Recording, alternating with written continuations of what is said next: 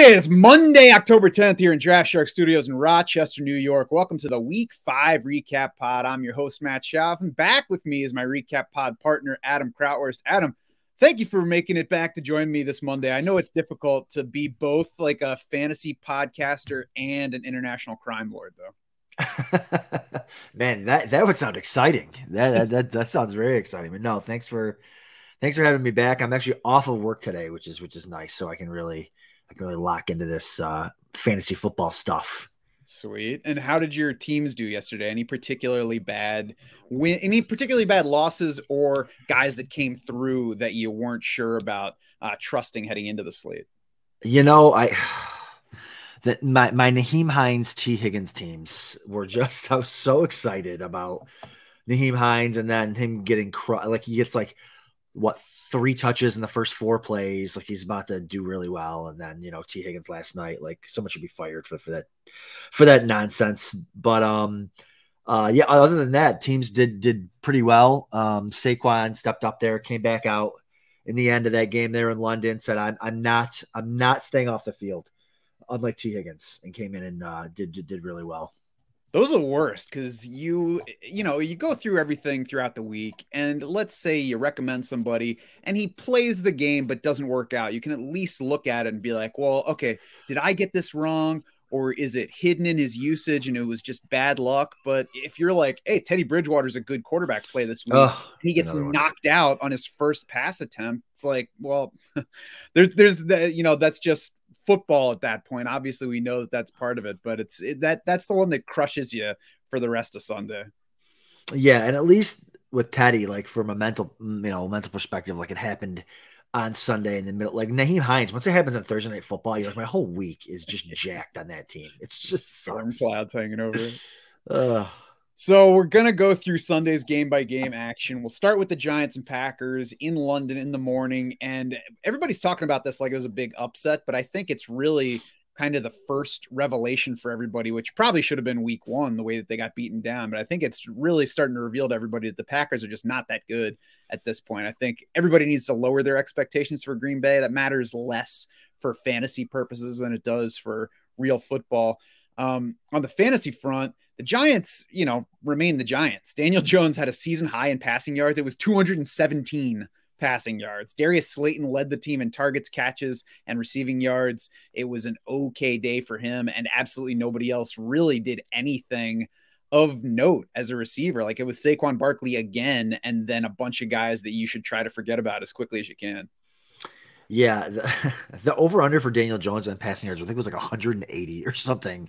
I under. I wanted to take the under so bad, but I, I just I just did I, I didn't touch it. But yeah, I mean they're they're um their receivers obviously stink, you know, and Daniel Jones is doing the best that he can out there. I feel like you know he's he's running the ball a lot, seven carries, and that doesn't include the actual scrambles that he had. But Saquon Barkley's a stud, 13 carries six targets. He would have had more if he didn't leave the game for I don't know, maybe two two or three drives.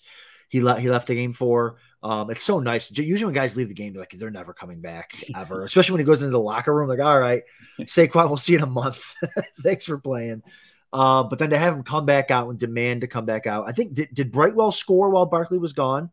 I think he plunged in for like a, a one yard touchdown but um, so. Which which which would have been nice for for Barkley to have, but but we'll take uh we'll take Barkley's RB twelve finish or RB thirteen, I think he was, and uh, he's a stud. You keep obviously running him out there, but the rest of the offense is just terrible.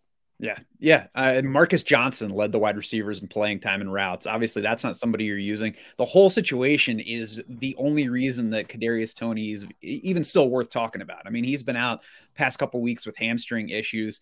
He's certainly not somebody that you need to hang on to, as we've been saying for weeks now. But he is in one of the very few situations in the league where if he just gets healthy, then there should be opportunity because the Giants absolutely need. I mean, they're four and one, so I'm sure that they're happy right now with how things have wound up.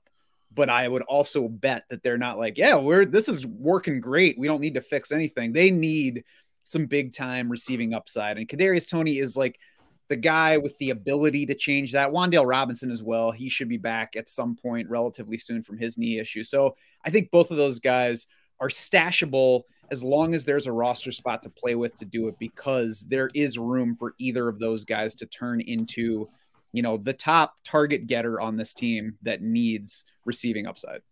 Yeah, yeah. Wan'Dale and Toney, like you said, Toney, the only reason you're holding him is because this receiving corps is so bad. Um, and you know, and Jones looks okay. I mean, he just has no. I mean, the receiving corps that's gonna be the worst receiving corps. Maybe the Bears that you're that you're trotting out there every single week. I mean, he, there's not much he he can he can do it. The Packers obviously have have, have a good defense too, so um, he did he was fine for what they for what they they gave him. But uh, yeah, they they got to get some of these receivers healthy on the Packers side, the receivers are kind of playing out the way that they do. Randall Cobb was the big guy yesterday. I mean, that's I, we shouldn't expect that to be a change. I think that's just the kind of thing that's going to happen. We know Aaron Rodgers likes Randall Cobb. I think the biggest thing to take note of is that AJ Dillon's playing time was way down yesterday. He's been between 51 and 58% snap share each of the first four games. Yesterday was just 32%. He had six carries in that game, zero targets. I, I think we have to see if if it happens another game before we worry about it. But it's at least something we now have to factor into whether we use AJ Dillon in Week Six. Because you look at the Jets matchup and you think, okay, it should be a good spot for both of these running backs to get playing time and touches. That's what I thought heading into the game against the Giants. I thought AJ Dillon and Aaron Jones would each yeah. be at least fine to use. It was only Aaron Jones that was fine, and you know we saw the offense didn't do anything special anyway. Well, plus Aaron Jones just looks so much better than AJ Dillon does. I mean, AJ Dillon looks good when Aaron Jones is hurt and they're playing in a foot of snow. Like that's when you're like, yeah, you know. And generally that tends to be at the end of the year, you know, leading into the next fantasy season. Like, oh, next year I'm going to go get AJ Dillon, and then he's just nothing without a massive lead in the game. And, and newsflash, they're not going to play with many leads because they're not they're not very good. They're, they're, the same Packers team they've been for three years, but they don't have Davante Adams to bail them out on every single play. So now he's throwing to 12 targets to Randall Cobb. I mean, what are we doing here? Lazard, Doubs, but we knew this going into the year, right? We knew that they weren't going to have receivers. They were going to struggle to score. They were going to win in defense, and they're two two running backs. And when it's not working, um, the running backs are really going to struggle. I would have liked to seen Jones get a couple more targets too. Only three in a, in a game. I, know they weren't playing behind the whole game or anything like that, but still, the game was the game was close there in, late in the third and the whole fourth quarter. But he just looks so much better than AJ Dillon. So I would continue to start Jones with confidence.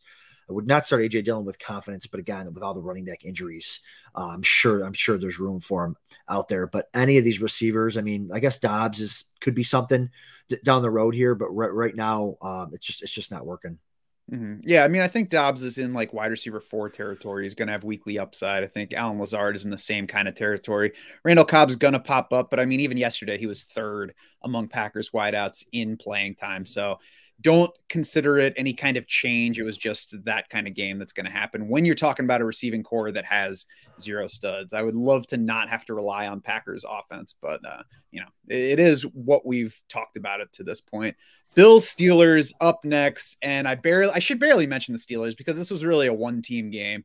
Um, and we know we knew going in that the Bills were probably not going to have much trouble in this game. It's not shocking to see Josh Allen put up huge numbers. It's also not shocking to see Gabe Davis make big plays. 98 yard touchdown, 62 yard touchdown, looked excellent while doing it. I, I think that it's important to kind of put it in context, and it was a positive overall for his usage. He saw both a season high in target share, 19.4% if we look at just Josh Allen pass attempts, because Case Keenum t- came in late in that game and took over the last bit of the game for Josh Allen. Also, a season high in targets per route for Gabe Davis. He went 13.2% in that particular category in week one, then 8.6, 7.3, 18.2 yesterday against the Steelers. So the question I think is how much is, of that is the ankle that cost him some time, might have limited his it didn't limit his availability the two games before this one, but maybe it limited how well he was running routes, how effective sure. he was in the field. Tough to know about that. Or how much of it was missing Isaiah McKenzie, missing Dawson Knox. So I would say yesterday was the kind of game that you hoped would happen uh, plenty of times with Gabe Davis. Not that you expect the two long touchdowns, but you expect the decent target share, almost 20%, and the big play capability for him. Yeah, both Gabe Davis kind of smash games, week one and week five yesterday, were kind of like a story of like Gabe Davis truth, Gabe Davis truthers cheering the fact that he's good and whatever, that cheering the fact that they drafted him, but also on the other end, you know, the, the Gabe Davis haters are like, yeah, but he only saw six targets, or even I think week one he might have seen four targets and scored or something. Like he doesn't see a lot of targets. But this just goes to show you, like, you know, targets in general are worth almost three times more than carries. Josh Allen targets are worth almost three times more than anybody else's targets. Six targets from Josh Allen makes you wide receiver one on the on, on the week. You know, so you know, a 98 yard touchdown catch helps. but, uh, but yeah, it was definitely the, the, ankle. You know, I'm obviously locked into the Bills games every week, and he just, they weren't even running him on those type of routes, those deep crossers, those deep posts, because he just didn't, he didn't have it in him. Now he's had it in him with the ankle. I think he's back. Again, six to eight targets is probably what he's going to see week in and week out, but that's fine. Six to eight Josh, Josh Allen targets. Um, he's obviously startable every week moving forward. You should have been starting him anyways um, whenever he whenever he's active because you know unless he's going to pull a Tee Higgins, uh, he's going to be out there get, getting getting Josh Allen targets. So yeah, Gabe Gabe Davis is fine. He's their he is their their big play guy, um, and so it would have nice to have seen Isaiah McKenzie in, in the offense this week, but Shakir and Hodgins did did just fine without him he's Mike Williams. Gabe Davis is Mike Williams for the Bills. He's going. Yeah. There are going to be weeks where you start him and you get one catch for 15 yards, and there are going to be other weeks where you get four catches for 140 and two touchdowns, and you just have to live with that. That's what you drafted in Gabe Davis. So you're happy with what happened yesterday. Nothing really changed in what you should expect going forward. Um, elsewhere in that Bills offense, Devin Singletary uh, leads the backfield still, but I saw an interesting note from Pro Football Focus's Nathan Jahnke on this 76.4% playing time for Devin Singletary so far when the Bills are tied or trailing, 51.4% when they're leading. I don't really understand why the Bills would play Zach Moss or James Cook more when they're ahead, other than maybe when they're way ahead getting James Cook some more opportunities just to get used to the NFL game. So we'll see if this remains a trend. I think the positive for Devin Singletary is he's still the backfield leader. The negative is this team is not going to spend a whole lot of time trailing. So if this is really how they plan to operate and how they continue to operate, it's bad news for Devin Singletary's playing time and touch counts going forward. Yeah, that, that's exactly it. I think they're going to play in some closer games where they where they win. Like I'm like week one or sorry, week two, they blew out the Titans and didn't play their starters the last quarter and, and, and a half. Yesterday, they didn't play their starters the last quarter. I mean, that game was was was over at, at halftime. So I think they've two games so far, they've won by so much that they're just not playing you know, which is which is I think the smart thing to do is you know don't bang the Devin Singletary when you can put in the backups. Now I don't know why Zach Moss is on the team anyways. Zach Moss is is horrific. Um, and then you see that James Cook t- t- touchdown run that was against Pittsburgh starters on defense, and he he looked like he was shot out of a cannon. Comes right up the middle, gets one on one with Minkah Fitzpatrick, and just runs around him like like he's not even there. That's what they drafted James Cook for, and hopefully that's what will lead to more kind of uh, script independent touches for James Cook when he can get in there when they're losing, when they're winning, or whatever. But he's definitely the most explosive player on the team. That's what we've been looking for out of him. But Singletary, I think they've just been in some weird game scripts where um it's you know it says he's not in there when they're winning but that's because a lot of times they're winning by 30 and they're just not none of nobody's in there yeah, you should take Devin Singletary out if you're up by 35 for the entire second half. So, right. I, I mean, Devin Singletary probably climbed too high in our week five rankings based on what we already knew he was and an offense that just doesn't want to rely on anybody in the backfield. He's always going to be a guy who might do well on touches, might get touchdown opportunities in an offense that's moving the ball and scoring a ton but he's also going to be a low ceiling guy. So we'll consider that risk as we decide whether to start him going forward. On the Pittsburgh side, they ended up with plenty of passing yards 327 yards for Kenny Pickett, most ever for a Steelers rookie quarterback in his first start. Um, 6.3 yards per attempt, though. So a lot of that was him throwing a whole bunch of passes. So it's nice that they did feel comfortable enough to throw a whole bunch of passes. Nice that he did spread the targets around. We got Diontae Johnson 13 targets as the lead target for these guys. Chase Claypool had nine, George Pickens third with eight targets. So George Pickens came away with the best receiving numbers, but let's make sure we keep it in perspective. Realize he was third among Steelers in targets and really didn't see a jump yesterday versus previous games in the rate of targets per route.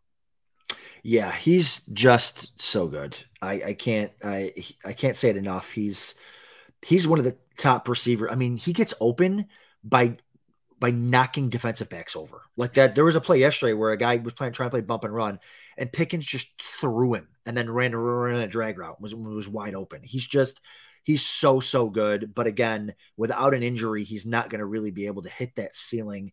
Uh, but I do think, like from watching the game yesterday, I know it doesn't show from the scoreboard, but you know, the game was a little bit closer at the beginning than it seemed. You know, they muffed the Steelers muffed the punt early on, which gave the Bills kind of back to back possessions there. But Pickett looks like he can move, run the offense.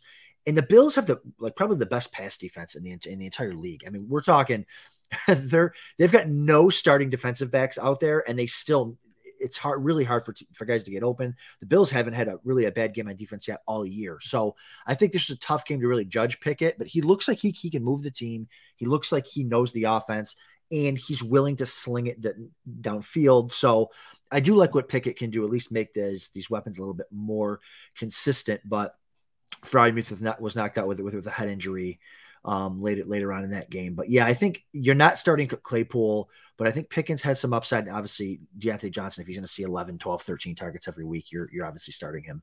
Yeah, Pickens would be my second guy in among these Steelers wideouts because we've seen enough of Chase Claypool to know that he's just he doesn't feel like doing everything as well as he needs to to maximize his talent, and uh, we like that heading in, we heard Steelers coaches were encouraging Kenny Pickett to throw the ball downfield. That can only be good news for George Pickens going forward. And as you said, the matchup is not going to get much worse than Buffalo your first time out. So we like the yardage, like the targets going around, like the confidence in the new quarterback. Um, there will be usable games from these Pittsburgh yes. receivers going forward. Chargers 30, Browns 28. And the next one, another huge game for Austin Ekeler, another two touchdowns here. Obviously, we can't expect five touchdowns every two games from Austin Ekeler, but the usage was good. Clearly led the backfield in rushing, uh, monster yardage on his team leading rushing attempts. Did plenty in the passing game, scored there as well. 15 more total snaps than Joshua Kelley, just five more routes. So I'd like to see more separation versus Joshua Kelley than that. But it's tough to complain when Austin Ekeler's coming off a 16 carry, four target game. Yeah, he was he was so good. He was excellent. He was uh RB one with 36 PPR points. Um, on not even like you said, they he didn't even have that that many touches. He also got sniped by Kelley at the goal line or, or like the four or five yard line and a, touchdown. He also got dragged down on like a 70 yard run. Ekeler did at like the three. Of course, they can't they can't get it in um, there either. But um, but yeah, no, Ekeler was awesome. And again, with a guy that's if I'm an Ekeler owner, I don't I don't want him with 25 to 30 touches. I want him right in that little like 18 18 sweet spot there, maybe 13, 14 carries, four, five, five targets. That's that's where, where I want him so that he can hopefully stay stay healthy. But uh, but Kelley Kelley looked good too. I mean, they, they got him involved. He was he was good in the passing game. He was good running the ball. So they were, I think, kind of matching the Browns tit for tat there with your run game versus my, my run game. But uh, but yeah, Ekeler's Ekeler's a beast. And Sony Michel only played two snaps in the game. So Joshua Kelley is the handcuff guy to own right now if you're looking to have one of them. You know, we would like to see Austin Ekeler getting a larger share of the routes, a larger share of the goal line stuff, but I don't think it's quite to the point where you can say he's a sell high because how many running backs can we really trust to get that many opportunities that many opportunities and be in that strong an offense? Right. Right, exactly. On the Brown side, David Njoku, three straight games now with five plus catches and over 70 receiving yards. So he's become somebody we can go ahead and start every week at a, at a position that just doesn't have that many such guys. The running back opportunities, Nick Chubb, 18, Kareem Hunt, 14, more of what we've come to expect between those guys. And then a rebound game for Amari Cooper. So, Adam, I'm not sure that there's a whole lot of new from the Browns offense, just kind of – um, affirmation of the of what we already thought of the key guys. Exactly. That's what I had in my notes. Like Chubb was Chubb and Hunt was Hunt. You know, like they were just they were good. They were doing their things. Uh, it's nice to see Amari Cooper. You know, the guy kind of has been lost in the shuffle the last couple of years, injuries, all this type of stuff. He's he was wide receiver 10 yesterday, had 12 targets. Good for him. Um, you know, but the Browns offense looks look, looks good, looks looks fine. Um, you know, when they get Deshaun Watson back later in the year, I mean, Brissett threw a horrific interception late in that game when all they had to kind of do, I mean, scoring a touchdown would have been great, but all they really do is kind of run the clock down and kick a field goal. And then, Uh, then the Chargers try to give it back by going for it on fourth and two at their own like 45 yard line with a minute left. Like, what are these guys doing? But um, but yeah, no, there's not much not much else to say. Mm-hmm.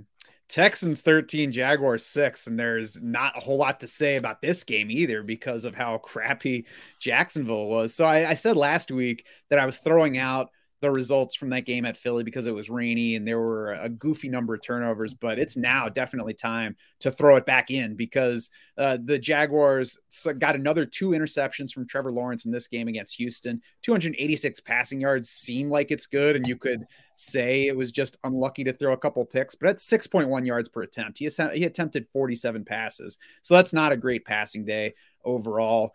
Um, I I headed into this past week thinking that Trevor Lawrence would be fine and the Philly game would look like an outlier. Now I have to adjust that and consider him outside the top 12 until he proves otherwise. Yeah, he should have. This was a, a, a smash spot. I mean, kind of. You know, you thought that the only reason he wouldn't smash is if they were up by so much that they were just running the ball a bunch. But yeah, he wasn't. He was he wasn't great for for sure. I'd like to see them kind of get him out running more, get him outside outside the pocket, but um, it just has it just didn't happen there. We finished, you know, quarterback 20 on the week, which is not which is not great at all. Um, because I, I, I definitely started him too. Um, but yeah, the offense when they're not running the ball great, the offense is struggling for for, for sure. Christian Kirk had had another another dud. Um, I was just seeing Evan Engram live a little bit here, right? For 42 routes run, 10 targets. You know, that's always that's always nice to see. He probably had his best fantasy day today, but um, yeah, the offense has, has been struggling the, the last couple weeks. Yeah, just three targets for Christian Kirk. He did still lead the wide receivers in playing time. It's not a real concern there. I think it's just going to be a wide receiver corps that's not clearly tiered every week. It's going to be Christian Kirk more often than it's not, but it's not a, like an every week Christian Kirk kind of thing. 11 targets for Marvin Jones in this one, eight targets for Zay Jones in his return. So, you know, things kept getting spread around. Those guys are the top four in playing time. So we should expect them to be the leaders and, you know, just know that it's going to fluctuate uh, at times given in a given week. On the Houston side, the offense went run heavy 31 rushes versus 25 dropbacks, thanks to a close game throughout 6 6 until they scored a touchdown in the fourth quarter to take over. 26 carries, 99 yards on the ground for Dameon Pierce. So, I mean, my concern for him heading into the season was even if he leads the backfield, I don't know that the team is going to rely too heavily on a guy who was never the guy in a college backfield. Clearly, the Texans are like Dameon Pierce is much better than any other running back we have. We're going to give him the ball as much as we can. Maybe that wears him down late in the season, but for now, uh, we can ride it. Yeah, I mean, he and he, he looks so good. The only thing I don't like about you know the way his running style is, he's just I feel like he's, going to get hurt. He's he's crushing people. He's running them over. He's jumping. It's like oh my gosh, this guy's about to get his arm ripped off or something. But for now, hey, we'll ride him 26 carries for 99 yards. You know, he's not even, he didn't average four, four yards a carry. Jaguars have a solid defense. Uh, five targets though. I mean, he's he's he's a workhorse he's a must start every single week. If you know, in in negative game strips, he's good against team. Well, even against teams that they're supposed to lose to. I mean, they're supposed to lose to every every team that they, that they play. So, um, so don't don't rely on that. But yeah, Pierce looks looks awesome. Uh, Burkhead saw less targets than Pierce, so you'd love to see that. If you're a Pierce owner, Burke had three targets. Pierce had five. So yeah, uh, Pierce is, is, is a stud. They love him. Um, keep keep riding the hot hand and running more routes than Burkhead. So it's not just a fluky thing. He's getting more work in the receiving game. So yeah, that'll help him across game scripts going forward. And looking at the matchups the rest of the way, there I think there are really just three potentially really bad spots. And you know, any game can turn into something different. But looking at it now, we got week nine against Philly. That's probably going to be a mismatch based on the way the Eagles are playing. Week 14 at Dallas. That defense has been tough. The offense should have had Dak Prescott back for a long time by that point. So that could be a lopsided game. And then Kansas City in week 15 has that potential as well. Otherwise, like I don't look at games and think, well, Houston's going to be way out of this one, and that could affect the amount of work that Dameon Pierce gets. So he looks good for now. I will say that given the offense is not good, that hurts his ultimate ceiling, you know, not in an individual game kind of thing, but the rest of the way. Like if he yeah. operates as a workhorse in this offense the rest of the way. There are going to be games where he's just limited because there's not enough else on offense. And there is the chance that he gets run down because he was never a 200 carry guy in college. So There is still some sell potential on Pierce. He's absolutely not the kind of player, though, that you just like, I need to get rid of him for whatever now before it, it implodes. More of like, I'm doing pretty well at running back. I really could use something at receiver. Pierce is the guy that you can move for that kind of help. Yeah, and you could probably do it too. I mean, most people, I mean, I guess towards the end there, people were taking him in the fifth round, but a lot of like early Pierce drafters, you were able to get him in the ninth, 10th, 11th, later than that. So he's probably your third or fourth running back, and you could probably do with uh with with trading him if you need receiver help. Mm-hmm. Vikings 29, Bears 22. On the Bears side, we had David Montgomery come back from his injury, reclaimed control of this backfield. Khalil Herbert barely made a peep in the game. So David Montgomery is the guy we're using going forward. Khalil Herbert remains uh, rosterable, but it doesn't look like we can use him as long as David Montgomery is healthy. And then, like, maybe the bigger note for the Bears is that Justin Fields' life wasn't terrible for him yesterday 15 to 21 passing, 208 yards, one touchdown, no picks a, a full on Daniel Jones performance in this one. Only took two sacks though, which is probably the most surprising thing of all.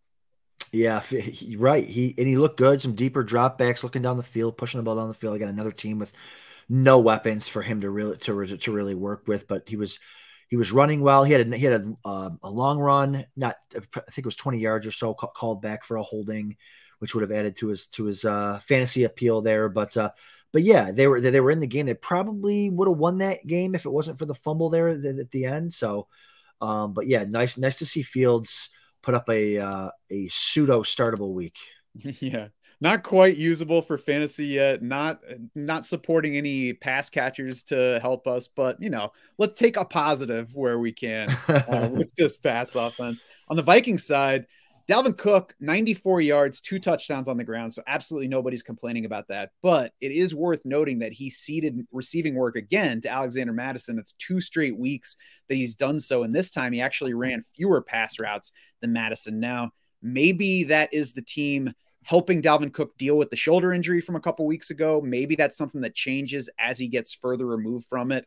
We'll have to watch for reports on the shoulder. Maybe the shoulder is just something he's going to be dealing with all year.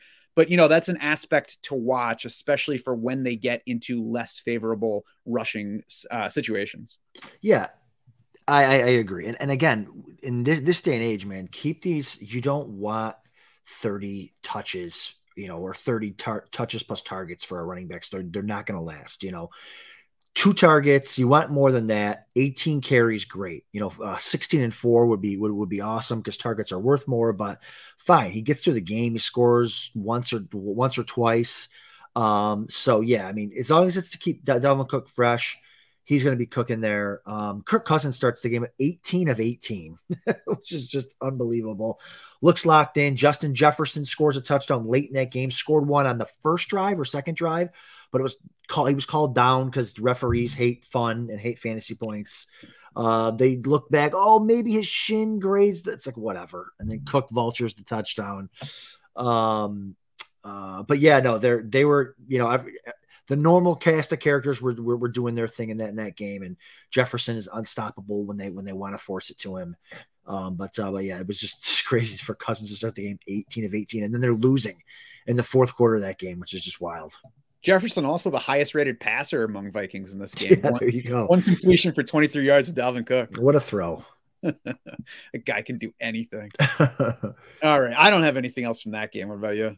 No, the only thing I had was um uh, late in the game, David Montgomery had an amazing play. It was like second and 19 with like the game on the line. He, he catches like a five yard pass and somehow gets the first down.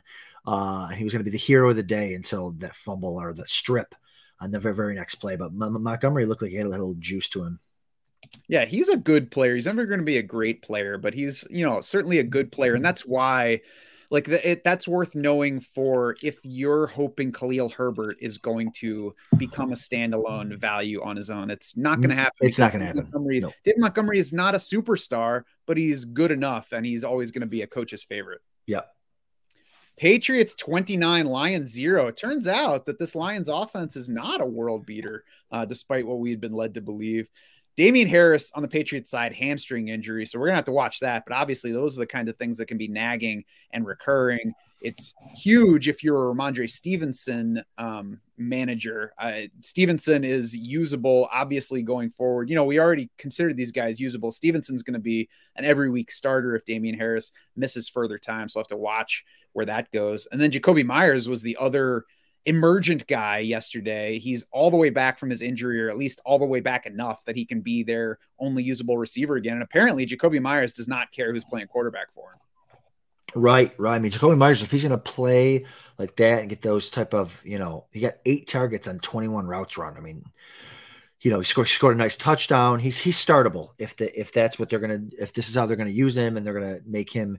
I mean, the the receiver with the next most targets after him was Tyquan Thornton with three. Now again, they just ran. This was a boring game. Both teams were just run, run, running the ball, um, running game and defense. So there's not going to be uh, games where both teams where he where the Patriots are going to be able to run like that. But that that'll be even better for for, for Jakobi Meyers. He'll, he'll, we'll see more targets. So, uh, so yeah, Jakobi Meyers is startable for sure. Stevenson looks looks really good. You know, he was the best running back on that team, regardless.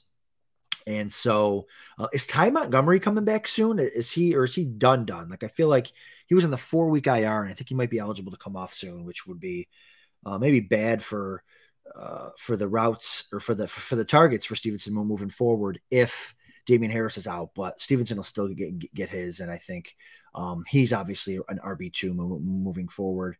Um, but as far as far as, as the Lions go, I mean, Goff Belichick has Goff's number all the way back back to the Super Bowl. Like Goff can't do much with uh with with, with Belichick's defense, but they also had no no Swift or Chark.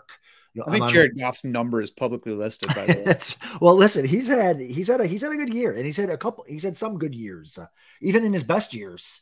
Uh, Belichick has had his number. So, but uh, Amon-Ra on a pitch count too. So this this was not the Lions' best uh, best offense as far as p- personnel. Uh, but uh, but yeah, just a just a forgettable game for them. Yeah, Belichick, by the way, says he does not expect Ty Montgomery back to practice this week. He is eligible to come off IR, so we'll see okay. beyond that. Certainly fire up Stevenson for week six, and we'll see about Damien Harris's status. In the running game on the other side, Jamal Williams remained the lead carry guy but he fell to third among Lions running backs in pass routes, 17 to 5 in favor of Craig Reynolds in that category. And then Justin Jackson even ran one more route than Williams.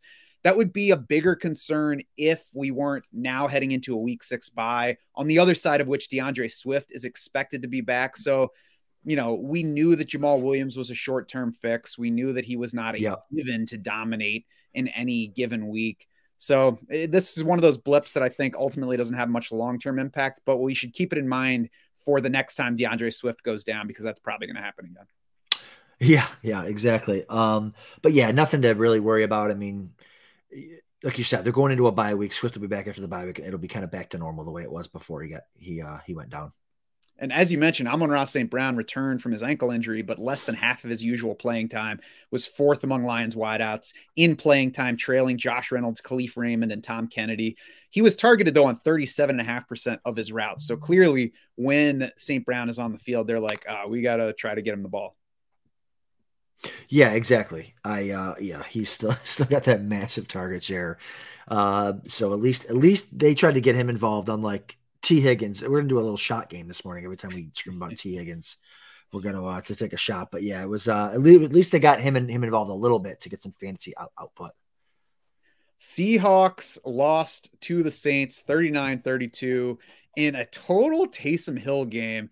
And this is one of those where I I kind of hate the Taysom Hill impact. I love it right now because we were all deciding on who to play in a flex spot on one of our main event teams yesterday, and it was Taysom Hill over like Alexander Mattison in an ugly situation. and yeah, I mean, you and I both leaned Taysom Hill there. It was a pretty easy call because it's like nobody here has upside, so let's take Taysom Hill.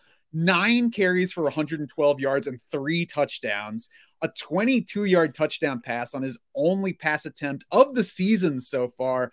And that that's this guy just defies logic or projection or anything. He's allegedly a tight end, but he has one target for the entire season back in week one. Before this game, he had four, three, and five carries in his previous three appearances. So, like every week, I think I'm probably going to get questions like, should I pick up Taysom Hill? Should I bid on Taysom Hill? Should I start Taysom Hill?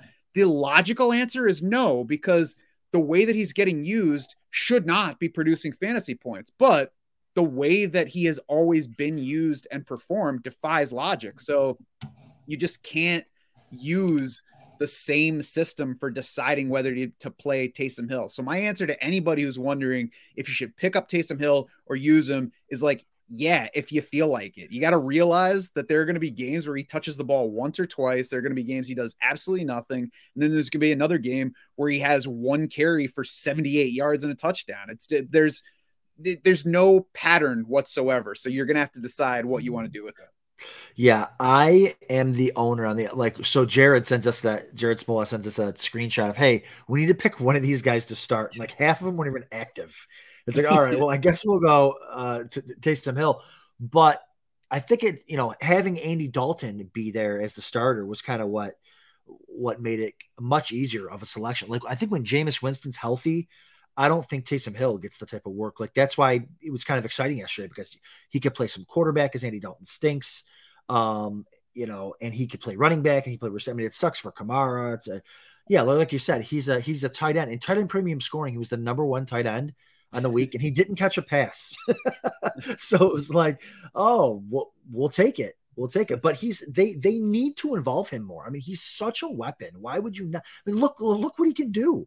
Like Jameis Winston's fine, okay, with a healthy, like when you've got everybody healthy there, all the receivers healthy, all the running backs healthy, Taysom Hill would probably get less work. But when you don't, you know, it's like, man, let get, look, look, look what he did. Look what he did. So he needs to be more involved for sure. But again, from a fantasy perspective, you know, uh, even if he gets eight touches, are you going to start him with and eight touches? Like, no, you're, you're, you're not. We just, if you started him this week, you got, you, you got lucky, but at least the thought process was there behind why you started him.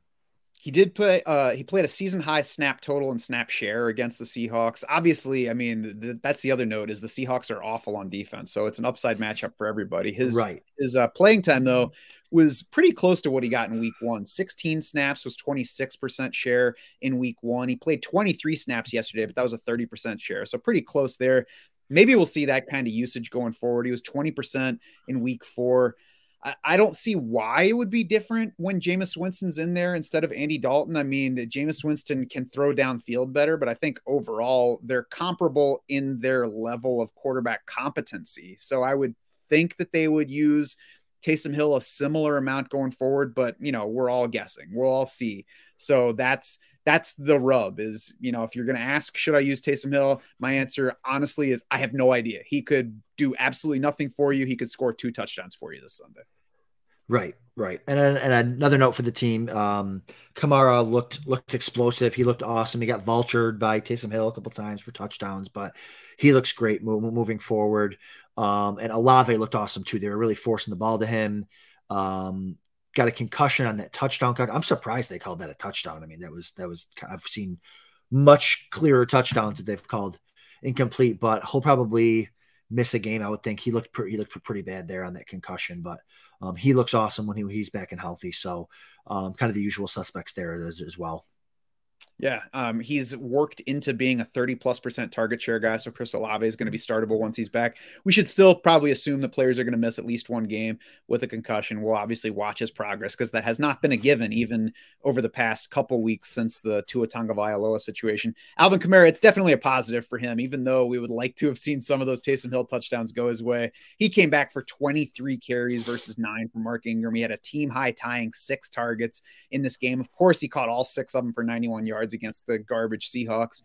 But you know, we love the usage. Um, yeah. So we comfortably start Alvin Kamara going forward. The tight ends are worth noting. The actual tight ends, Adam Trautman, just about even with Juwan Johnson in offensive roles at this point. There was still a slight edge for Juwan Johnson in routes the past two weeks. Adam Trautman ahead in total snaps and even in targets, and that really means that we just can't use either guy in nearly all fantasy situations. Yeah, no, both are both are un- unstartable. They don't even want to really get him involved. So um, you, you got to look elsewhere. Geno Smith. I Oof. would have thought that we would have to look elsewhere. I mean, so here's the thing on Geno Smith. Even Pete Carroll, you could tell by his quotes about the QB battle heading into the season, did not want Geno Smith to win it. He kept saying Geno Smith is still ahead, but every time he talked about it, he was like, I think Drew Lock just needs time. He needs experience. and uh, it's it, it's not coming to fruition. Geno Smith has been excellent. 75% yeah. completions this year, two plus touchdown passes in four of his five games. He's got a 5.4% touchdown rate in his time with the Seahawks. So we did see a little bit of it last year. It was easy to say that's a small sample. We can't really glean much from that, but he was high in touchdowns there. He was low in interceptions there. That has continued so far this season. Um, both of those numbers still much worse for his career. So, you know, maybe we're still in small sample territory, but we at least have to entertain the possibility that Geno Smith is just like older now, smarter with the football, wiser in his decisions, and he's also clearly working with the best pair of receivers that he has at any point in his career. Having Tyler Lockett and DK Metcalf is definitely going to help any quarterback. Yeah, he's looked he looked awesome, and I, it's not even like the decision making that, impressed me yesterday. Was he was making throws on the run? He would he would roll to his left, flip his hips, and th- threw a dime down the sidelines. Like he looked he he's never looked at this this good. He looked really really good, and his, his, even his mechanics look a little different. Like the way he's throwing his deep balls. Um, you know, you know, Aaron Rodgers kind of has like that jump when he throws the deep ball. Uh, Geno did that a couple times where he had a little jump. I wonder if he worked in the offseason on the mechanics, but he looks he looks really really good. Forty yard touchdown to Lockett, thirty five yard touchdown to Lockett. Both of them were dimes, you know. So having these great weapons, having a good run game, like a threat of now the old line isn't great, but the threat of the run is has been great. Um, you know, RIP Rashad Rashad Penny again, but uh, Kenneth Walker looks looks explosive. So this this this uh, the Seahawks offense is looking good. I appreciate the QB mechanics breakdown from local right. indoor football quarterback legend Adam Krautwirth. Indoor outdoor. Okay, it's indoor outdoor. I didn't mean to limit you. Come on. I didn't. I don't know as much about the outdoor portion of the. That's right. The career. Um, yeah, I, Geno Smith. It's definitely time to start giving him credit and start considering him much more strongly as an option. And over the next four games, he's got two matchups with the Cardinals, which have upside. They're at the Chargers in Week Seven, which we would have thought would be a downside matchup, but the Chargers have not punished opposing quarterbacks to this point. So we should consider Geno Smith usable there. And then the Giants in week eight, we got a revenge game storyline there, Adam. That's right. Uh, yeah, no, he he's he's more than you usable for for sure. You know, especially because their defense stinks, right? So he's going to be in shootouts probably. So um, I would say rushing upside, but he only he only ran the ball once, so I don't think he necessarily has, has that. But um, but yeah, no, he looks uh, he looks good, and compared to you know, guys like Trevor Lawrence and Daniel Jones and Brissett, like you're definitely starting to move over guys like that. Yeah, why bother scrambling when you've all of a sudden turned into Drew Brees? You mentioned right. Rashad Penny's done for the year, broke his leg in that game, unfortunately. Kenneth Walker promptly ran for a 69 yard touchdown. So, I mean, he's going to be somebody that we're more likely to start going forward. We'll see exactly where he settles in the rankings because this hasn't been a great situation for running backs. Rashad Penny is, eh, you know, last week, not this past Sunday, but the Detroit game before, made it look better than it really is. But it hasn't been an awesome situation for running back work. So we'll we'll evaluate how many touches we can expect for Kenneth Walker in a given week. But it certainly is a huge step for Penny to be out of the way to help Kenneth Walker absorb more of whatever the backfield allows him to get. Exactly. I think I, I, I would be kind of excited to start Walker with it with the offense looking good now, and if he can just get like half of what Penny's leaving behind and all of what he, he was doing. I think he he'll, he'll be fine. He was a forget like he gets lost in the shuffle of the preseason. He's on the Seahawks, who we all thought stunk, and the line stinks, and Rashad Penny's there. He was a, an amazing college running back. Oh, he can't block. He can't like you hit, put the ball in his gut and let him run. He's a really good running back. So let's see how how, how this pans out. Uh, stuff like this tends to tends to generally work out in, in, in the running back's favor. So we'll see if Walker can be an RB two uh, the rest of the way. It's a good day if you had Kenneth Walker stashed on your roster, yes. and if he's available in any leagues, he should be 100% owned um, after Correct. this week's waiver runs. Jets 40, Dolphins 17, a surprising result. I guess you know losing Teddy Bridgewater after one snap to a concussion and elbow injury will help there. Um, it makes it tough to evaluate anything in the Miami passing game. Obviously, we have to watch the foot injury for Tyreek Hill, but you know, otherwise, we're just going to have to watch and see what quarterback is healthy and when. So, the bigger note here, I think, is Raheem Mostert dominating backfield work in this game. And not only that, Myles Gaskin moved ahead of Chase Edmonds in usage in this contest. So, Raheem Mostert looks like the guy going forward, and Chase Edmonds looks droppable to me. Yeah, I know, man. Like I would say yes, Edmonds is droppable, but if I saw Edmonds on the waiver wire, I'd be scooping him up. You know what I mean? Because we'd be playing the, the, the other side of the coin. Like, oh, Mostert's going to get hurt. I wouldn't drop Edmonds because Mostert gets hurt every single year. But for for now, I would I definitely wouldn't start him, and I would definitely be starting Mostert's almost a, a must start, um, especially once when once Tua gets back and the offense gets back to where it was before. Um, so yeah, M- Mostert's the guy. He looks he looks good. You know, he was a former San Francisco guy coming over with the head coach. So uh, definitely don't hesitate to start Mostert moving forward.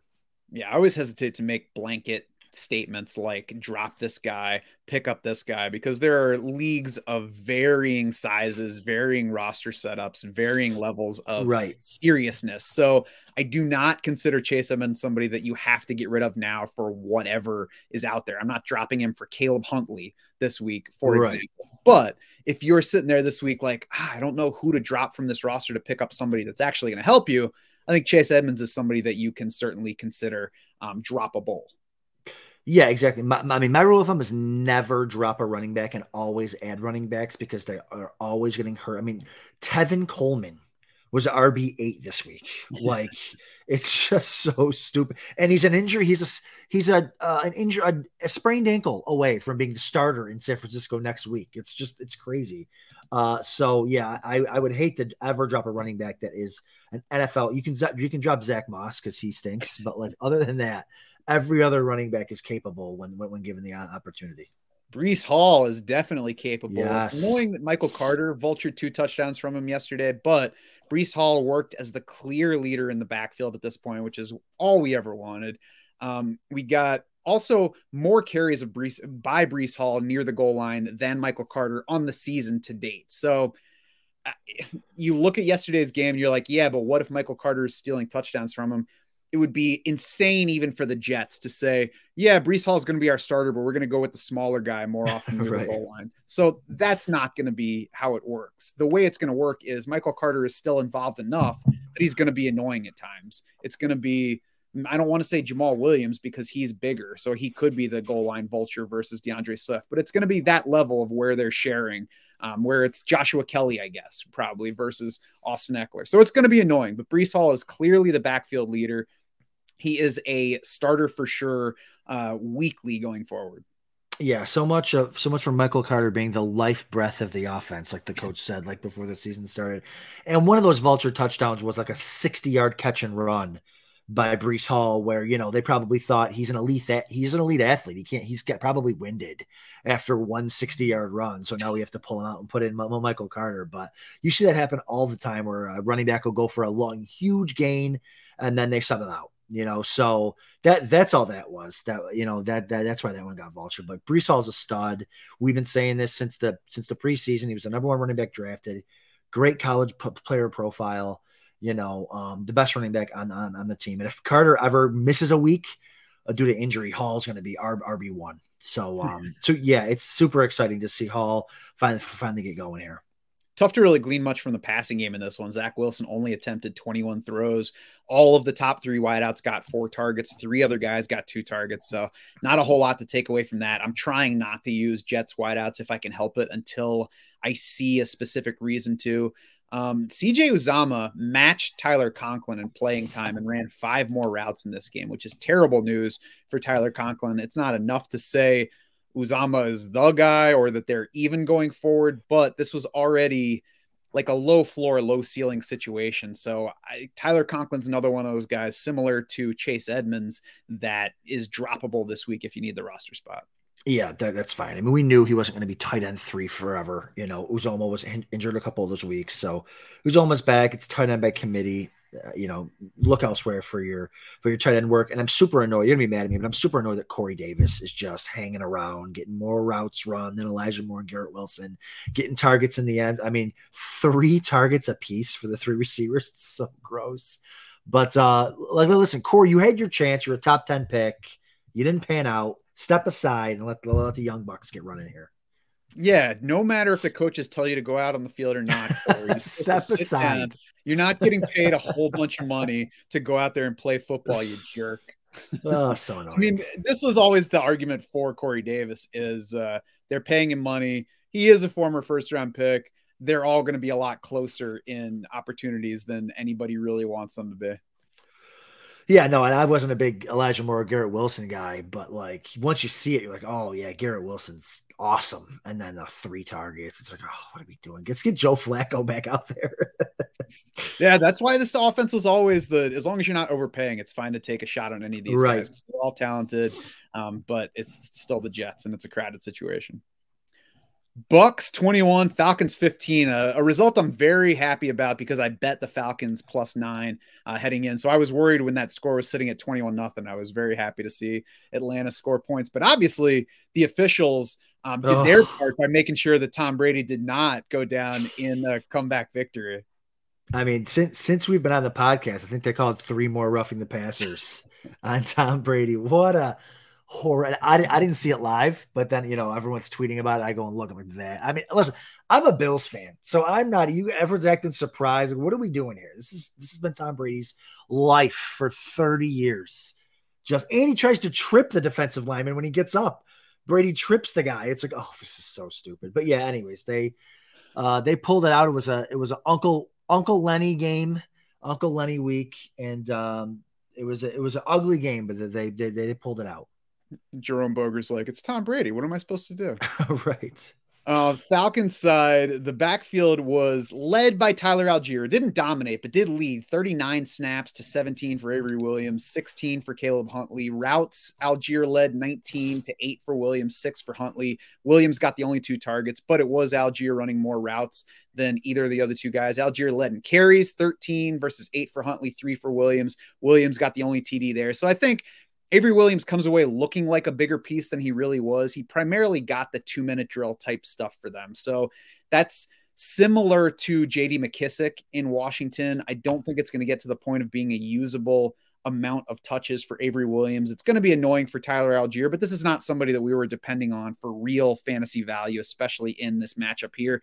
And again, for this coming week's matchup against San Francisco, I think Allgeier belongs on rosters in most cases, but if you were or are expecting big things, then you're you need to change your expectations. Yeah, I mean, I don't know who uh, would be expecting big things. I mean, there's nothing really to see here. I mean, it's a three-headed backfield with three below average running backs on a team that's not going to be running the ball a lot, you know, um, because they're going to be behind most of the time. So, yeah, I would, uh, like you said, rosterable, but certainly not not not startable.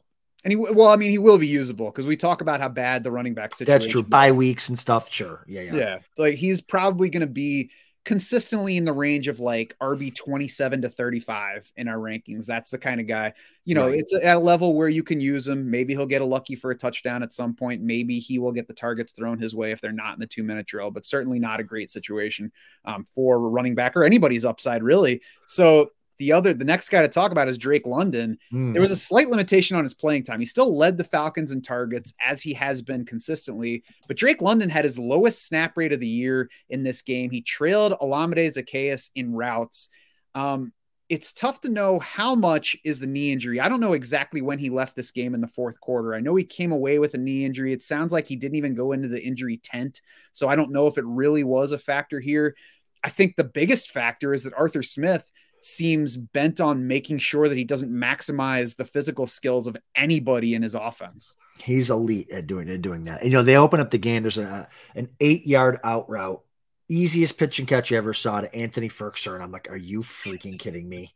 I mean, so easy. Just like it looked like Dalton Schultz, you know, you know, just plodding along for eight yards. Like, why don't we just do? Or like, um, you know, all the all these tight ends just get these easy Higbee, Tyler Higbee's another one. Just five yard out after five yard out. It's three points every time they catch it into tight end premium. It's like, oh my gosh, you know, why can't we do that with Kyle Pitts? Because maybe he'll break one to take it 80 yards. So, anyways, um, but yeah, he he just he loves not using his his players. Now, London did have a 25 yard catch called back on, on a holding penalty early on in that game too. So uh, he did lose lose a little bit there. But yeah, I, I don't know if there's an injury involved. I don't know if he tries to like hide his best players and use them, you know, at certain times. I don't know. I don't know. I don't know what he's doing, but I fired him four weeks ago, so I don't even know how he's still out there coaching. Yeah, I mean Drake London's going to keep being somebody that we can use. Going to keep being somebody that frustrates us because Atlanta's just going to be a frustrating offense. I mean, if if there's a coach that can't maximize Kyle Pitts right now, then you just trust him to not maximize anyone else. Drake London is worth noting that uh, through the 17 years of pro football focus data, he is the mm. only rookie wide receiver with 30 plus targets and a receiving grade above 80. So that's, or through um, the first four weeks of the season. So that's why Drake London, somebody you say, yeah, I know he let me down last week, but I'm going to go ahead and plug him in this week. Obviously, it depends on who you're comparing him to, but we will elevate him above what the situation dictates because of how well Drake London's playing so far.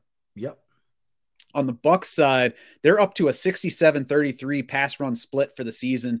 Um, I would expect the pass run split to not be quite as drastic as the past two weeks, especially last week against the Chiefs, but they've been the most pass heavy team, you know, overall, not just looking at neutral situations over the past couple years. So I would expect that to continue. You mentioned a big day for Leonard Fournette. That overshadowed that there was still a good bit of playing time for Rachaad White, who was close in, like closer in total snaps and routes to Fournette then certainly the um, carries and targets would tell you, but also versus the first three weeks of the season. He was a lot closer to what last week's usage was. Yeah, I think what you're saying out of Rachaad White is just that they Brady's starting to trust him, the team's starting to trust him, and that's what you wanted to see when you took Rachaad White as like Leonard Fournette's handcuff, right? He's still just a handcuff right now. He's an elite handcuff, but like I think he finished like RB thirty nine in the week. Like he's not he's not really startable outside of an injury to Lenny. So, um, but still, roster him. You know, be, be ready for when Leonard Fournette misses a game because this shows you they're willing to use him in the passing game, um, and they're going to run the ball. So if if if Fournette goes down, Rachaad Rachaad White will be a plug and play. Yes, should be rostered everywhere that that's possible because of that reason, um, but not going to be a, a, true standalone option when Fournette's healthy. And the passing volume, of course, is just going to help everybody available as Cade Otton's usable week five showed you yesterday. Yeah. Cade Otton, man. I had so many, uh, you know, man, I have so many Kyle Pitts teams. Cade Otton was on my radar for for guys I should I should I should pick up and start, but he didn't he didn't make the cut. Seven targets yesterday. Did I know. A whole PPR game. So absolutely. Uh, anybody better, anybody better, better than Kyle Pitts. right. Titans 21, Commander 17. So here's what to like and dislike about Robert Woods 32% target share against Washington, solid eight looks for the game, caught four of them for 37 yards. So limited player at this point in his career, very limited situation. The only Titan to crack 40 receiving yards in this game was Nick Westbrook-Ikhine, and it took a 61 yard catch to get him there. Yeah, I was hoping for a little bit more of Robert Woods. I had him as like a sneaky starter here. I, I, I plugged him in for some for some receivers that were questionable. I didn't know if they were going to play, and, but um, yeah, a little disappointed. Thought with the Commanders' weak secondary, he could do a little bit more, but it was just another another Derrick Henry week. So um, yeah, you really just want to avoid avoid these guys if if you can avoid the the, the passing game completely. Dontrell Hilliard, second in targets with five. Not sure how much we can do with that. He has seen four plus targets in three of his four games, 31% playing time each of the past two weeks. So that's nudged up versus where he was in the opener, but, you know, still not a standalone um, player in most weeks, in most cases. He's taking some passing work away from Derrick Henry. We should expect that going forward. So, you know, Dontrell Hilliard, somebody that's going to pop up every once in a while, not somebody we can use in most cases. Yeah, a, a, solid handcuff again. He gets a lot of the receiving work um, for them. Five five targets, seventeen routes run. So Hilliard's rosterable for for sure. Um, I'm interested to see though because Haskin is more of the Hassan Haskins is more of the Derrick Henry mold when it comes to, to, the running game. So I wonder if Henry went down, if Haskins would get would get a massive bump and Hilliard would stay as like the kind of the pass catching back. But um, but we'll see. Hopefully Henry doesn't go down, but Hilliard is definitely rosterable. Yeah, Hilliard would certainly get more carries if Derrick Henry went down, but I don't think that he's the direct replacement that Rachaad White is for Leonard Fournette in sure. Tampa Bay. On the Washington side of this one, again, five games in a row now. Curtis Samuel led this team in targets. So he's somebody who should be in lineups pretty much every week. Fine usage and output for both him and Terry McLaurin in this game. They were overshadowed, of course, by Dyami Brown stealing both touchdown passes from Carson Wentz, including a long one he still worked fourth among wideouts, even with Jahan Dotson out. It was Cam Sims as the third wideout. So Dyami Brown's not anybody we should be picking up in any formats this week. Maybe Dynasty if he's available there, but it's it's Curtis Samuel and Terry McLaurin as the usable wideouts for Washington. That was a sick catch though by Dyami Brown, one-handed tutty. Oh, that was that was un- unbelievable. But, uh, but yeah, no, you're not. You're you can't really start him week in and week out. You know, McLaurin and Samuel, fine. Again, just another disappointing disappointing outing for for Terry McLaurin. It looks like it's just not going to happen for him this year with all with all the different. They're they're spreading they're spreading it around. I mean, he was a fourth fifth round pick in uh, in fantasy draft, so it looks like um, he's kind of busting so far. Brian Robinson might be busting out soon, but that's uh, going to be a muted bust out in this offense. Third among Washington running backs in playing time in this game. Nine carries, though, to three for Antonio Gibson. So, of course, the Washington coaches are like, yes, there's somebody we can hand the ball to besides Antonio Gibson, who we hate. Um, Gibson also trailed JD McKissic in total snaps and routes. So, I hope that you really tried hard to trade Antonio Gibson before this week because at this point, he's now just a handcuff in a bad running game.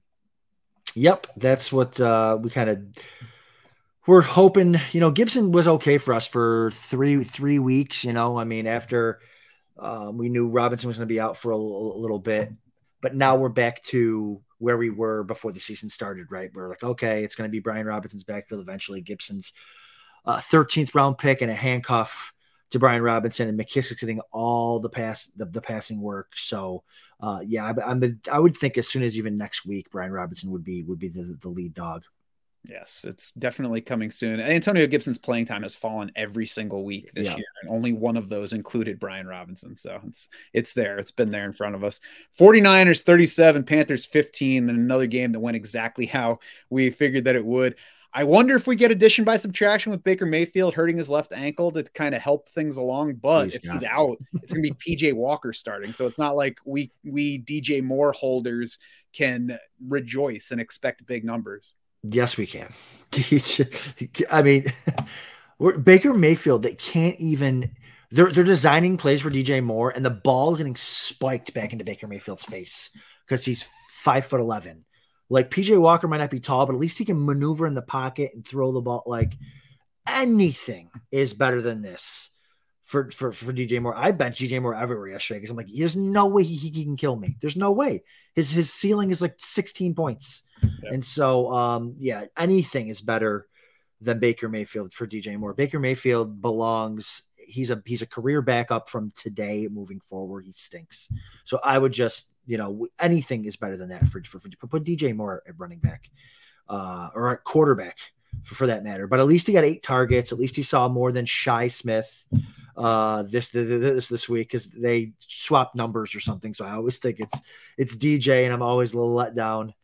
but um, but yeah, no, we need we need a little spark here moving forward. Christian McCaffrey was uh was good again, 54 yards and a touchdown, seven catches, 50 receiving yards. So not the ceiling that we're used to, but fine. I did get asked on the Draft Sharks Discord this week, which, by the way, you're welcome to come join us on. Um, I got asked if DJ Moore is droppable now. I can't say that he isn't. He's not somebody that I would be dropping for whatever at this point, but he's also not somebody that I can say, no, you can't drop him for that other guy this week because the breakout is coming. I have absolutely no reason to predict a breakout. He's somebody that I would rather hold on to in case things turn around with a different quarterback. But I mean, there's nobody spectacular that's walking through that particular door this season. Right. Yeah. There's nothing, nothing, uh, Larry Bird's not walking through through that door, folks. Okay, there's no Kevin McHale's not walking. Robert Parish is not walking through that. Robert door. Parish is not walking through that door.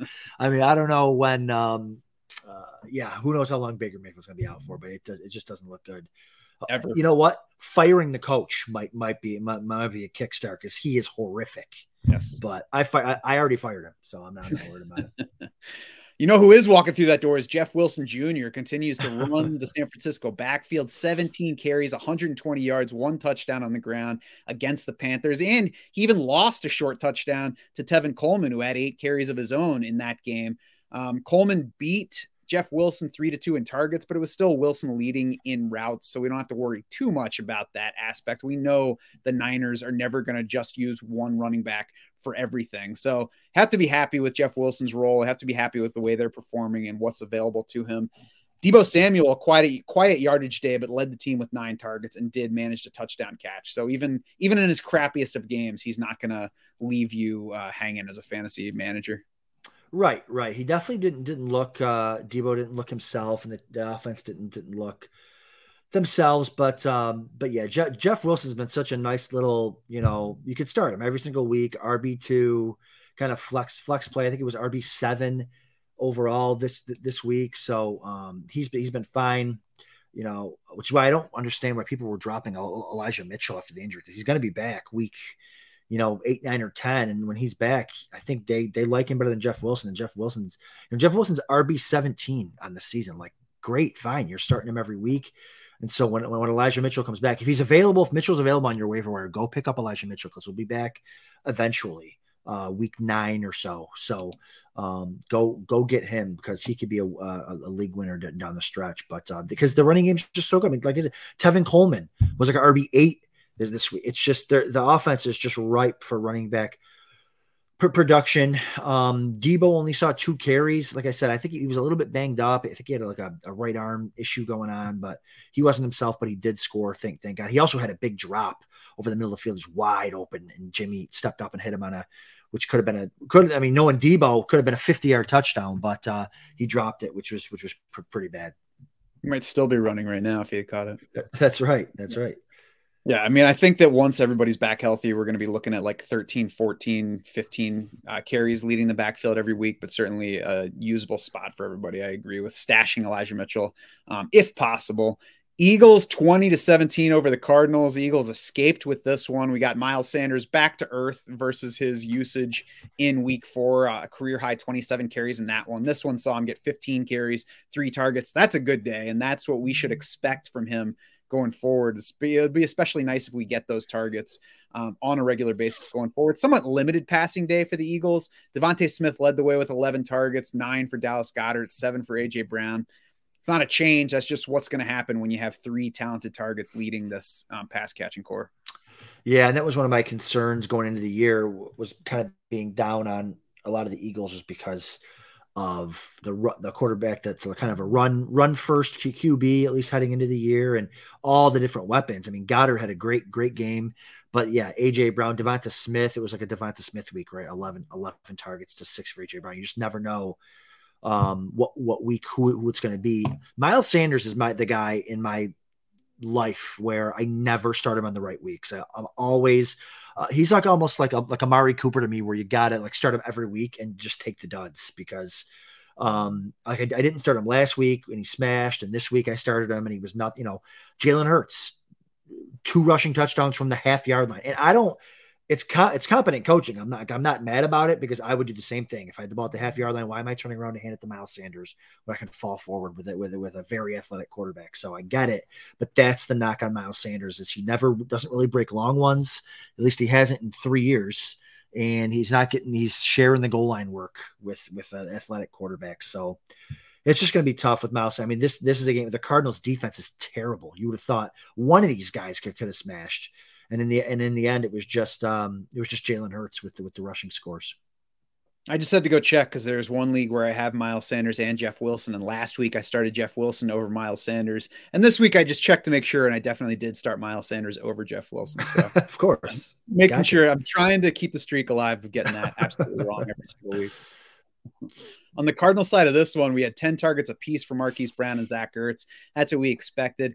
Eight targets for Rondale Moore, caught seven for 68 yards. No other Cardinal drew more than five targets, and he was near even with Marquise Brown in playing time ahead of number three, AJ Green. So we like that he has immediately taken on that kind of full time role. There was barely any Greg Dortch yesterday, just two total snaps. We got one more game now before DeAndre Hopkins is eligible to return. And then we finally get the full picture of what this Cardinals passing game will look like. The only thing I know of for sure that we can rely on mm-hmm. here is that Cliff Kingsbury is going to fail to maximize it.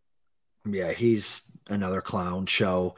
Uh, Kyler Murray only three carries, and that's that's what's killing me with Murray. Like I never thought he was going to be some uber efficient passer or anything like that. Like you said, Hopkins and really why I was high on Murray is because the second half of the year, when whenever everybody's back, me, Rondale Moore looks looks explosive. Marquise Brown's been great this year. He looks really good. He's made some unbelievable plays. You know, he had his his touchdown catch yesterday was insane. Got a little slant over the middle, made like two guys miss, and scored right up the middle of the field. It was really good. So the wep- the weapons are there. Um, they got to get Kyler Murray running more. I mean, he only had three carries, and like I think two of them were on their last uh, drive of the game. So I don't know, really know what's going on there. They, they're just out of sync, like you said. It is it is the coaching, but hopefully when they get Hopkins back and their full array of weapons, that they should be clicking on, on all, all cylinders. Breaking news, by the way, Matt Rhule did just get fired by the Panthers. So clearly, Carolina I fired him. It worked. it yep. worked. You need to you need to talk more about Arthur Smith the rest of the show. But yeah, so Matt Rhule's gone. His defensive coordinator Steve Wilks uh, takes over. Um, Wilks, I think I think he had one year coaching the Cardinals right before. I think I think he did. Yep. Um, so you know we'll see what the difference is there, but getting Matt Rhule out cannot be a bad thing because he has not seemed like a good fit at any point. I feel so bad. Like, what if someone was doing a podcast about my job and they're like, Adam got fired, Adam Krauss got fired today. Yes, Adam got fired. I, I, don't want to celebrate it, but it's good for DJ Moore. That's all I'm going to say. It can't be bad. It can't be bad. Yes, it cannot be bad for the fantasy outlook in Carolina. Um, getting back to Arizona, we had a, a, rib injury to James Conner, knocking him out of yesterday's game. Darrel Williams also left that game with a knee injury. So, you know, Benjamin finished up as the backfield against Philly. If those two guys remain out, we could have Eno Benjamin as workhorse for week six against that Seattle defense that basically lets you do whatever you want to do. Yeah, no, I I I completely agree there. So you know Benjamin's a pickup this week, and we'll see how things sort out with the other two running backs. On to the Cowboys 22 to 10 takedown on the Rams yesterday. And Adam, the Rams offense is broken. Cooper Kupp is broken. obviously a god. Tyler Higbee is one of three survivors in the tight end apocalypse. and Sean McVay is actively trying to keep his backfield from being usable in fantasy leagues. They look so, like they said, they just look so bad. Now they faced a couple really tough defenses, but still, they just look they they don't know what to do. Right? They're throwing they're throwing weird kind of routes to to. They don't even still know how to use Allen Robinson. By the way, they signed him to a three year deal. Like, and I refuse to believe that a guy who's made the Pro Bowl consecutive multiple times with the worst quarterback play you could ever have just got bad at 28 years old coming to LA.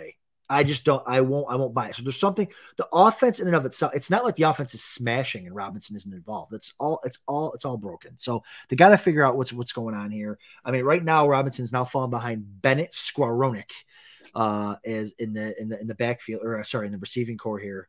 So we'll see. They, they got to get something going. Cooper Kupp's obviously an absolute stud weekend.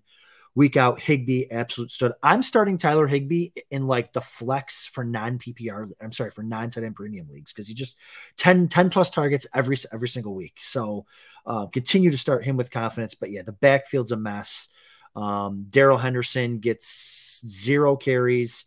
Cam Akers gets 13 carries and one target. It's just it's just a mess. And they're not moving the ball down inside the five where they can get touchdowns. So I don't know. They're hopefully they'll end up figuring out or knowing McVay, they'll just trade for a stud that comes in and fixes the whole thing. But I don't think they have any picks left. Yeah, it'd be different if things were working and we were just frustrated, but it's not working right now. So I, I, that's probably the good thing is that there's no incentive for Sean McVay to stop tinkering. There should be incentive right. for him to figure out how to get all these talented pieces working together. It's I, I think it's probably most frustrating for the backfield because it should be a situation that gives us at least usable um, fantasy value, you know, most of the time. Uh, but we got 13 carries from Akers. We got one target from him. We got no carries from Henderson, five targets from him. Like I've I've seen Brandon Gibson run the ball more often than Darrell Henderson, I think, in the Rams games that I've watched. We had Henderson lead Akers 25 to 5 in routes. So, you know, it's a backfield where you don't want to use either guy. and we'll just see where the offense goes. Dallas's offense, you know, they want to use it as little as possible. So, I mean, it's CeeDee Lamb is the guy we know we can start because even when Dallas only attempts 16 passes, he's got eight targets, a 50% target share in this game. Only caught five balls for 53 yards, but I mean, we'll take that when your offense throws the ball 16 times. Tony Pollard made himself known yesterday with a 57 yard touchdown run, but otherwise, he had just seven carries for 29 yards, um, four routes among the 19 dropbacks.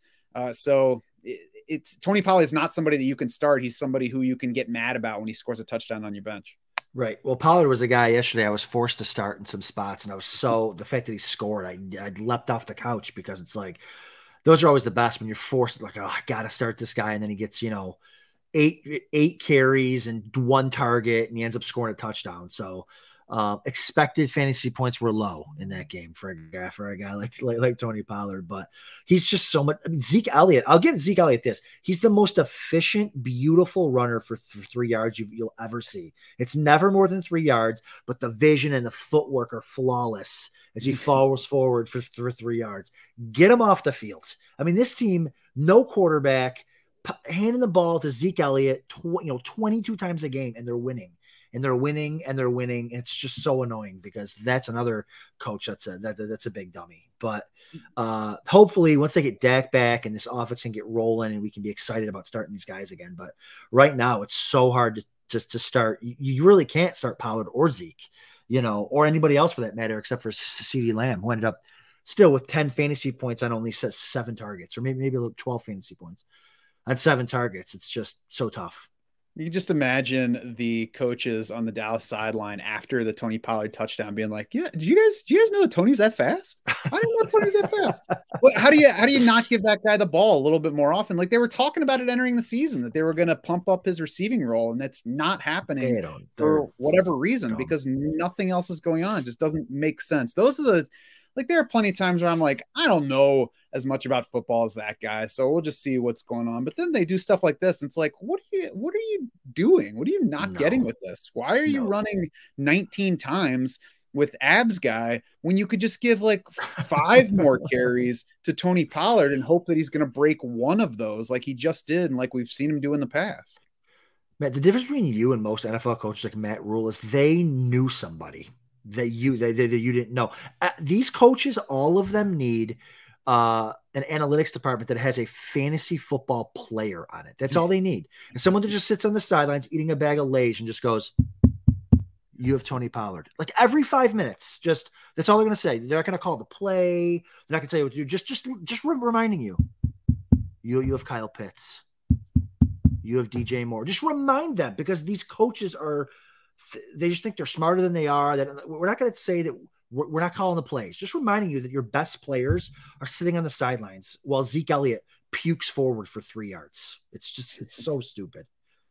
Mike, I can just imagine Mike McCarthy. If this kid tells me about elusive rating one more time, I'm going to spit out my uncooked steak. I don't even even know. I don't even need to know elusive rating. I have freaking eyeballs in my head. Like I don't know. I I just know Tony Pollard is awesome and Zeke is not. Like yeah. it's not that hard. Yeah, those, those, are the ones that get me too. It's like I I get if you've been coaching for a long time and you can't wrap your head around going for it in a particular fourth down situation because the computers say it's the optimal. Sure, but right, right. I I can't get if you're a football coach and you're like well, why should we give Tony Pollard the ball more when we have Ezekiel Elliott? so stupid. All right, let's move on to the Ravens and Bengals, the Sunday night game to close things out here. T. Higgins allegedly took part in this game, but left very early, aggravated an ankle sprain. We're gonna have to watch the progress on that. And then with him gone, even only Ja'Marr Chase and Hayden Hurst topped four targets. So it was really a disappointing performance for the Bengals offense. Yeah, what a gross gross night for for, football. Um, but Higgins didn't even look like Uh, late in the second half. He's standing next to the coach, helmet on, like they're at the five yard line. He's like he's it's like he's ready to get into the game and go. Like I can, I you know. So he didn't. It's not like he was in a walking boot on the sidelines, helmet off. He was looked like he was ready to play, helmet on, ready to go in the game, ready to be called in, and they didn't. So I don't know what I don't know what would happen there. Maybe they're just playing it smart with him, fine, but that was just brutal. Zero points on so on so many rosters. But um, but yeah, and then they just seem they this is I feel like this is the second week in a row they played Thursday night last week against Miami where they just couldn't get Ja'Marr Chase the football. The I think his first catch two weeks ago was a halfback toss pass to get Ja'Marr Chase involved. You could just see he catches the frustration. Even yesterday, like they're trying to get him on these Philly specials and these end arounds. It's just why can't they just drop back and deliver the ball to him and have him be and have him be awesome? I mean, t- ten targets, but he only had another one. They only had like twelve fantasy points or something at his ten targets. So I don't know. We'll see if they can they can get it rolling here. I mean, they owned owned the Ravens last year. I mean, that's where that's where Ja'Marr Chase and um and this whole team, Joe Burrow, did their damage two weeks against against the Ravens during the year. So it's really disappointing to see this performance out, out of them.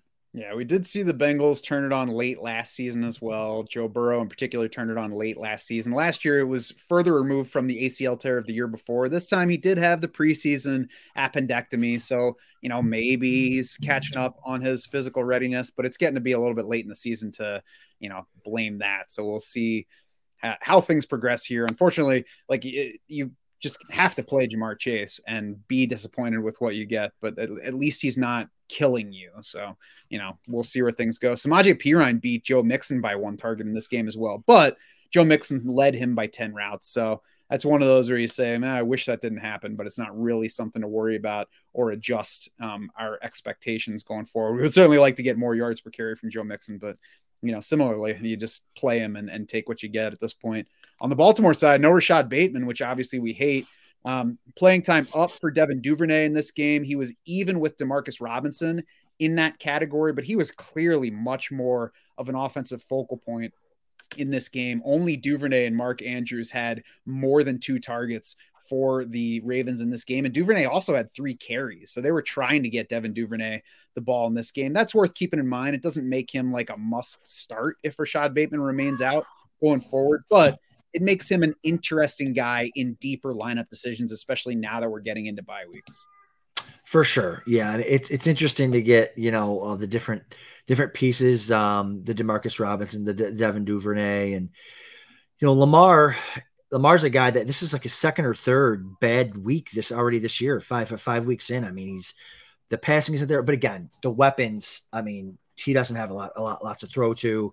Mark Andrews was awesome again, but and did Devin Duvernay look looks good too. Like he's he's a guy that we expected maybe a little bit more from last year, but he looks good. They got him involved. Uh, three carries, nice to see.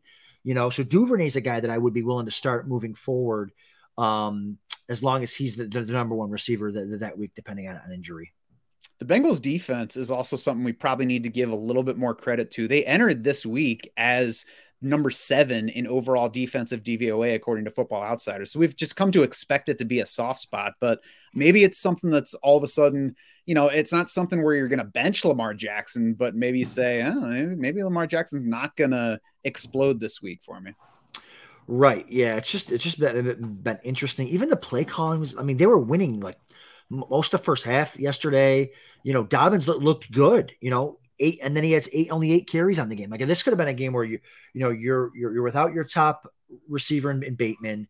You go out there, you can run the ball a little bit. You're having success running the ball. Even Kenyan Drake looks pretty good on some, some of those runs, and you just don't run. You don't you don't run the ball at all. So I just find that very, very interesting and. And so, um, yeah, the play calling was was odd, but Dobbins, I feel like should have should have got the ball way more than than he did.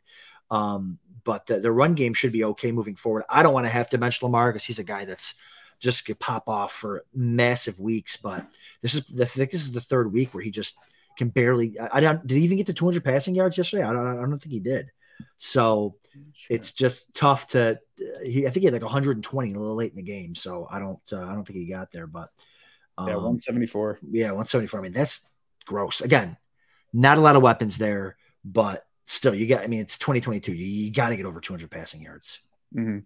Yeah. Um, J.K. Dobbins played no snaps at all in the fourth quarter. He, John Harbaugh said afterward that he was just on a pitch count. It wasn't like a, an injury setback, but he played nine fewer snaps than in week four, uh, one fewer snap even than his first game of the season. So I don't know why you would have to have Dobbins on that much of a pitch count in his right. third appearance, especially in a close game right. in the fourth quarter.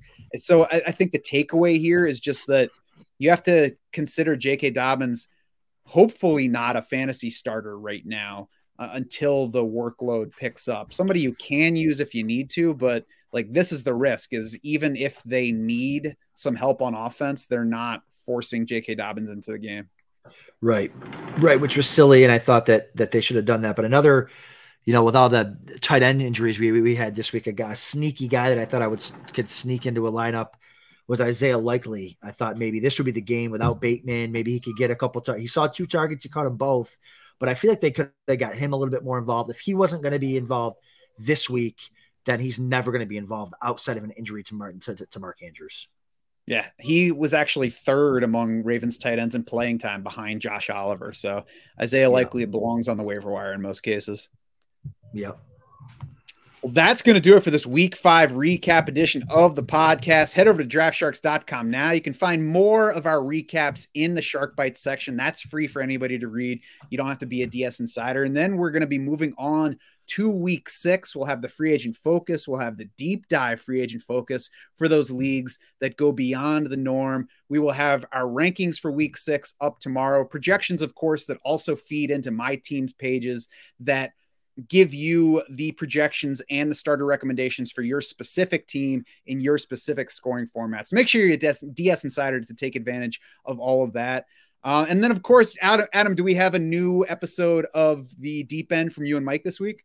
Oh yeah, Deep End. We always go Wednesday nights, giving you a little uh, preview little FAAB budget preview for all the high stakes leagues that roll off on Wednesday. We talk about, you know, we'll talk about week five storylines, probably a couple, hopefully a couple more coaching firings before we get to Wednesday. And it'll be a, it'll be a great show. Wednesday, 8 p.m. deep end.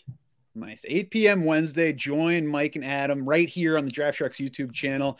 As for now, uh, I'm Matt Schauf for my partner, Adam Krautwurst, and the entire Draft Sharks crew. Thanks so much for swimming with us.